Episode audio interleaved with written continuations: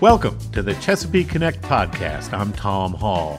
Chesapeake Connect is an annual learning trip that brings together leaders from around Baltimore to explore best practices and programs in a peer region. It's organized by the Baltimore Metropolitan Council, the council of governments serving Greater Baltimore. The council has organized trips to Cleveland, New Orleans, and Nashville in recent years. Today on the Chesapeake Connect podcast, we're talking about how government and nonprofit leaders are supporting communities in need during the COVID 19 pandemic. I'm joined by Queen Anne's County Commissioner Jim Moran. Prior to his time as commissioner, Mr. Moran served on the Queen Anne's County Planning Commission and the Queen Anne's County Economic Development Commission. Commissioner Moran has represented Queen Anne's County on the board of the Baltimore Metropolitan Council since 2016, and he's participated in all three Chesapeake Connect trips. Commissioner Jim Moran, welcome to the Chesapeake Connect podcast. Thank you, and happy to be here. I'm also joined by Franklyn Baker. He's the president and CEO of the United Way of Central Maryland. Franklyn Baker attended the 2017 Chesapeake Connect trip to Cleveland, Ohio. Franklyn Baker, thank you as well for joining us here on the Chesapeake Connect podcast. Glad to be on. Thank you so much. And so, Mr. Baker, let me start with you. Of course, the United Way is a household name throughout the country. Um, but tell us a little bit about what the United Way of Central Maryland is doing specifically here in the Baltimore region. Wonderful question. Uh, for nearly 100 years, uh, United Way of Central Maryland has worked really to increase access to the essentials of life, including health, housing, employment, and education. And we really work hard to ensure the health of all people in the greater Baltimore region. And we promote equity and we break down barriers to accessing these basic needs. In addition to leveraging generous gifts from so many in our community to support dozens of nonprofits who are doing phenomenal work, we also identify gaps in our community. We roll up our sleeves to begin incubating promising best practice solutions, and then we help other nonprofits and groups to build their own capacity to sustain great outcomes over time.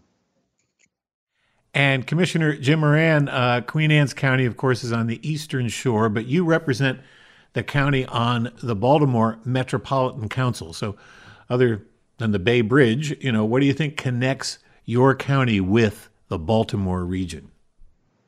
Well, if you know anything about me, you know the Bay Bridge is is my bane of existence, and I will say, do you really need anything else besides that? But with that being said, in uh, the 2010 census, some parts of Kent Island and Graysonville, from the Bay Bridge to the 5301 split, met the population density to be designated as an urbanized area in the Baltimore region by the Census Bureau. So what that meant was this designation gave the by the Census Bureau gave comes up with the requirement under federal law that every urbanized area be included as part of a metropolitan planning organization, an MPO. The Baltimore Regional Transportation Board is the MPO for the Baltimore region, and hence now uh, Little Queen Anne's County is, is a part of that, and, and it's a great privilege uh, to get on the inside and see how things actually uh, get done in these MPOs. Oh, that's terrific. And uh, Franklyn Baker, um, take us back to March of 2020. Uh, the governor has just issued his first restrictions. We're at the beginning of the pandemic. What were you thinking at that time, and what were the the first conversations you and your team had as this pandemic began to take hold? Like many of us, uh, Tom, I thought and my team thought, have we ever been here before? Have we ever seen this movie before? Right? Uh, this felt like such an unprecedented uh, situation on a global scale. You know, we were asking ourselves questions like, you know, what does it mean for our daily business operations, like so many other businesses? How will working remotely in this virtual setting affect our intensive impact work in neighborhoods and working closely with residents? We were thinking, you know, what will be the impact on our staff members? Uh, what will be the impact on many of our small and large businesses that we partner with every day? Uh, will there be sufficient government support to get us through this pandemic, right? Uh, how do we begin to just sort of adjust our overall business model in light of what's happened? And will it be forever changed, right, depending upon the lasting impact of this pandemic? And so we kept thinking, let's really sort of lean into what we have become known for. You know, let's continue to provide what's needed, where it's needed, And we're doing more of this now than ever before. Yeah, and uh, Commissioner Moran, uh, you know, as as Franklyn Baker says, there were so many unknowns at that time. But as leaders of a local government, what did you and the other commissioners think and do when Governor Hogan began to take, you know, these major steps in response to this emerging pandemic? You know, when it comes to Queen Anne's County, there's there's 50,000, approximately 50,000 citizens live in Queen Anne's County, and we're known for corn and soybeans and our and our water views. So, you know, when when this pandemic first began, we did not feel the impact of the pandemic. Our numbers were extremely low. I mean, in, in one side, we were blessed with the fact that we have spacing here. Dis- social distancing is something that comes with the amount of area we have here. So that was not something in the beginning that really glared in front of us. Uh, what was alarming and what was what was starting to grow as we as the problem progressed when they closed the schools, then the, the daycares closed. When the daycares closed, now people couldn't go to work. And then the people that couldn't go to work, you had the people staying home to work. It just, it, it was a snowball. So we, we basically had to just meet each and every issue one at a time. And the one that we found the most pressing here in Queen Anne's County a rural county was the, the need for uh, assistance with food and shelter. Uh, more, more, more than uh, anything else, the the food was the biggest ones. Our pantries were overwhelmed. Our our services here were overwhelmed. And you know, again, the community steps up, county government steps up, the state steps up, uh, and infused a lot of those uh, organizations with product to help them get out. And you know, to this day, some of these organizations that we are dealing with in Haven Ministries and our community services here in county government community services, our private side is Haven Ministries, a faith-based organization and the two of them uh, really took the ball and took con- took control of the situation, organized uh, food drives, organized the drive-through uh, feeding of, of so many people that it, it was truly a, a blessing here in Queen Anne's County. Yeah, and Franklyn Baker, uh, the commissioner, you know, makes a point. I think both rural and urban uh, areas had the same challenge of food being uh, top of the list for for many jurisdictions. One of United Way's central programs is this wonderful 211 helpline that you have. So that it's a service that provides information and resources, referrals to, you know, health and human service providers. What kind of trends and changes did you see in your 211 calls as this pandemic took hold and continued? You know, it's such a good question. Um, Tom, because we're seeing cascading needs. Um, as Jim pointed out, uh, more people need it and continue to need food with pantries in so many different locations, whether it's a church or community center or other location, uh, schools. More people uh, becoming even more so at risk for eviction uh, from their apartments. More students falling behind and needing digital support and just more people calling our 211 Maryland helpline itself. Uh, just to give you the stats on this, just really baffling in some ways, but not surprising in others. The 211 Maryland United Way helpline received a record of more than 210,000 calls this mm. past year, which really interestingly compares to a little more than 100,000 calls in prior years. So, literally a doubling of the call volume just because of the pandemic. And so, the 24 7 information and referral service line that becomes a critical resource, right, for those that are trying to navigate systems that are often complex, whether it's housing or COVID 19 concerns, mental health, and so much more. And so the this helpline, it's a confidential helpline, has become a resource for our United Way, and it really has helped us to pinpoint needs and uh, those that are emerging in the communities we serve. And so the the most I'd say frequently reported needs at the beginning of the pandemic were food and also housing. And many of the record number of calls were from people uh, seeking assistance for the very first time in their lives. They had never stood in a food pantry line or never called 211 before. And so COVID 19 has created this sort of unprecedented need across our region. And we started our efforts last year with the intention to respond to immediate needs and then shift to recovery and rebuilding. And so we're still responding as new needs are identified uh, every day. Uh, but needless to say, Tom, there's a lot of work to be done. Sure, but you know, it's quite something to think that not only for the providers has this been a very new and unique experience, but for the recipients, for the clients that you're helping out. Many of them, as you say, on food lines for the first time, many of them facing housing insecurity for the first time. And that's a particular kind of challenge. And Commissioner Jim Moran in Queen Anne's County and other parts of, of uh, you know, the rural areas of the Eastern Shore, um, you've got limited public transportation. Uh, and I would imagine that a lot of folks uh, are disconnected from service providers. Was that a challenge to you, at the, particularly at the beginning of the pandemic? Yes, it was. And, and that uh, plays right into the hands of our community services uh, and our bus system that we have, our small commuter buses that we have. Because, you know, here we, we are one of only two counties that does not have a full service hospital. So those that are on um, uh, dialysis need to be transported. So you know, we had to transport people safely, just one person on a bus. So we were we were sending out a bus, you know, uh, to pick up these individuals, to get them to their doctor's appointments, to get them to the care that they need. And then you got to remember, Queen Anne's County was the first one to start the MIC unit. So we have a mobile paramedic unit that goes out on a regular basis with with a nurse to visit those that are are, are in shelter on medication uh, uh, our frequent 911 callers. So we, you know, stepped that program up to make sure that we were taking care of those that in need, so they didn't have to travel. You know, so that was that was a big one. And I, and I will echo what Franklyn said. All of the services have seen a you know a 100% increase in demand.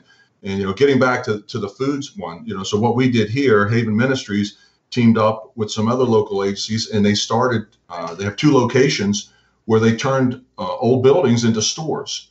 And you know again those people that have never been in a food line you know ha- are t- trying to take care of their families. What these establishments did they they set an appointment. They come in they shop no charge take the you know and give them give them somewhat of dignity to, to you know to ask for help and and people are more than willing to help them i mean just case in point again we have 50000 residents we have a backpack pro- program that i started in 2016 for those that less fortunate to take home from school every day or on a Friday, they would take home a backpack so they could have food for Saturday and Sunday and bring the backpack Monday. Well, when schools closed, that, that brought in a whole nother problem with those students that were getting uh, subsidies in schools for meals. So our backpack program went up to almost a thousand people, thousand students, kids a week that we were feeding. So it just shows that a magnitude, even in a small county, that was is an overwhelming number but we got it done. So it, you know that's it, the community will pull together in time of need. That's for sure, and it's it's it's refreshing to see that. Yeah, well, good for you because those are really, really serious challenges. And Franklyn Baker, um, there's no doubt uh, that the need increased exponentially. Um, the demand was there. How about the supply? Uh, United Way, of course, relies on donors and partners throughout Central Maryland. Um, have they responded to your calls for help during this past year?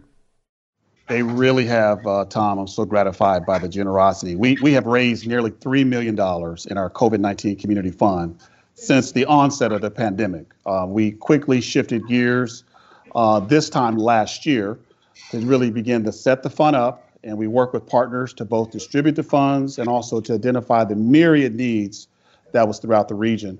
As a part of this work, we did participate in funding uh, collaboratives with the COVID 19 funding collaborative of Greater Baltimore, as well as HOCO Responds, uh, specifically for Howard County.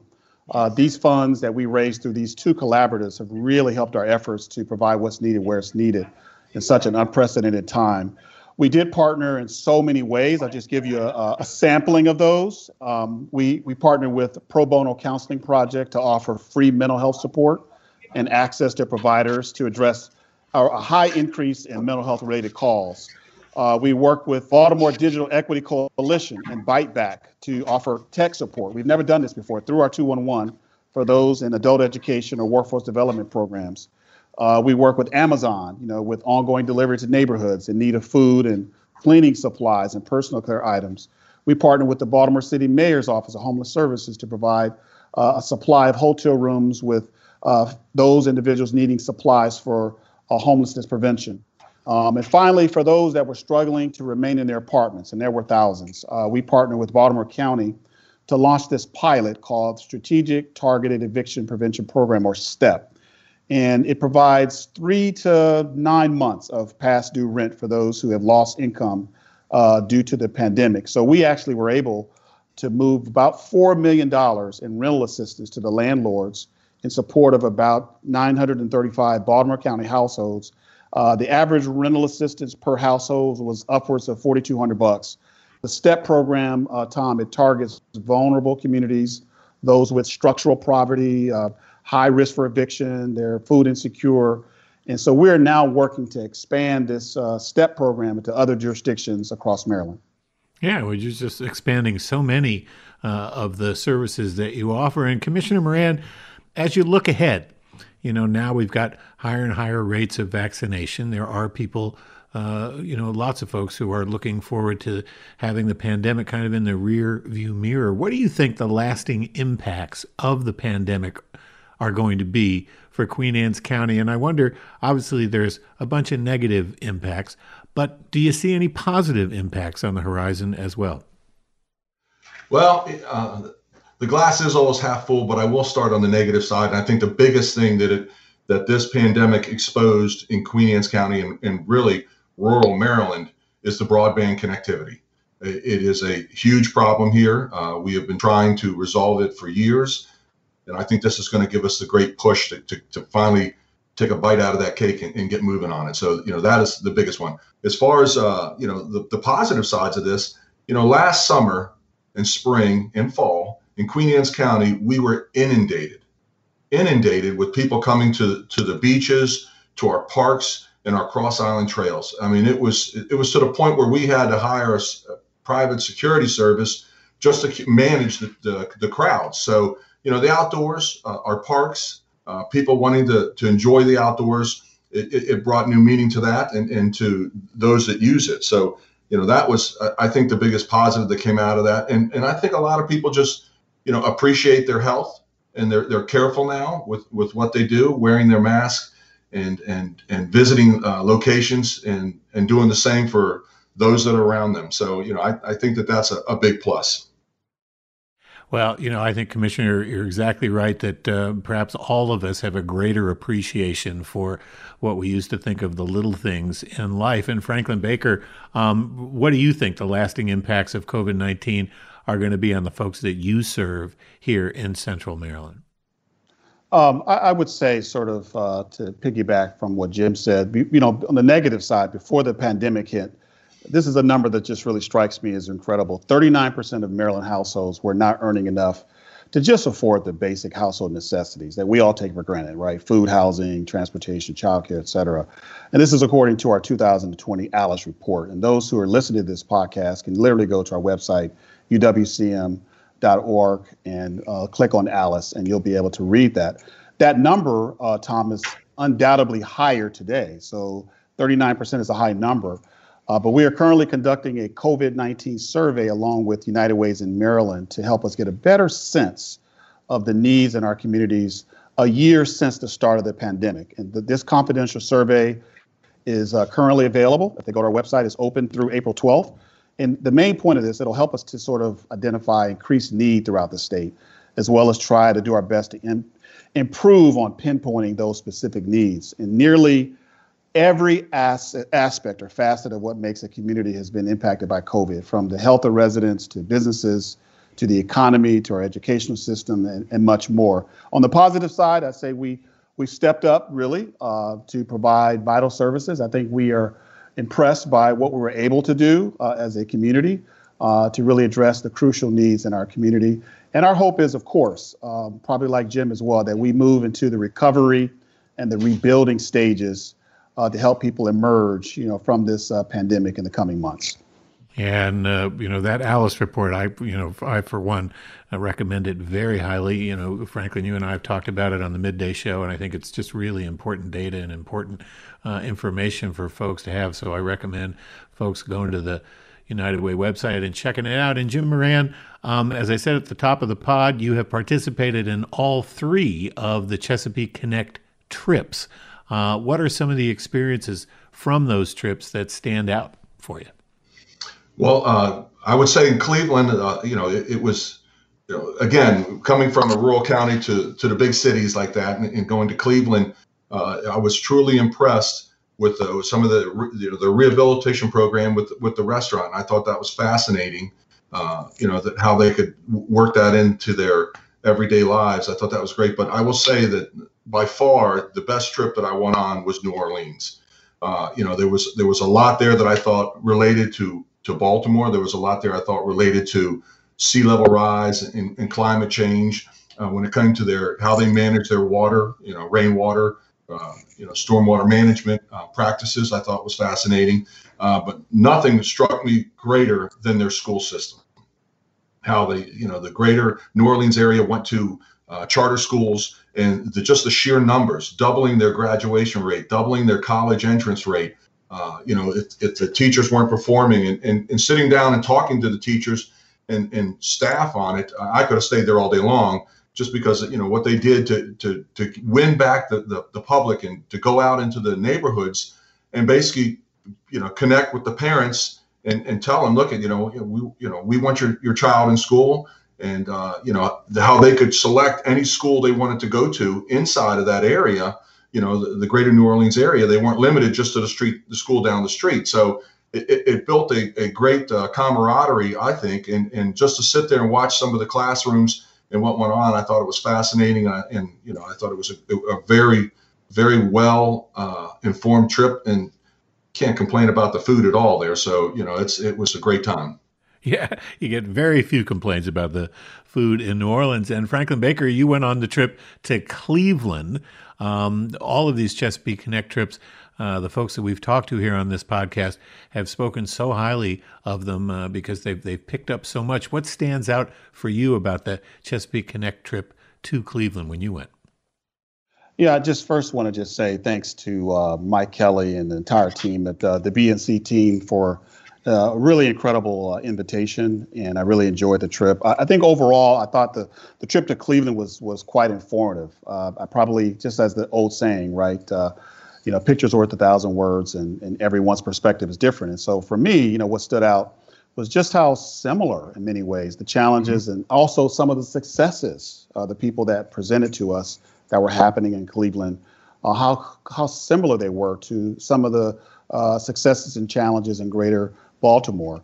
Um, from the challenges uh, that we all are facing here of maintaining just a healthy number of affordable housing units um, to the, the ongoing issue of struggling to make homelessness rare and brief. When I think about the point in time count that we struggle with here in Baltimore City, uh, hovering around 3,000 or so every year. It's like the, the things that were happening in Cleveland to try to reduce that number. It was so good to hear some of their strategies and things like, you know, trying to ensure that we're able to secure sufficient levels of public and private funding so we can sustain some of the small and medium sized businesses.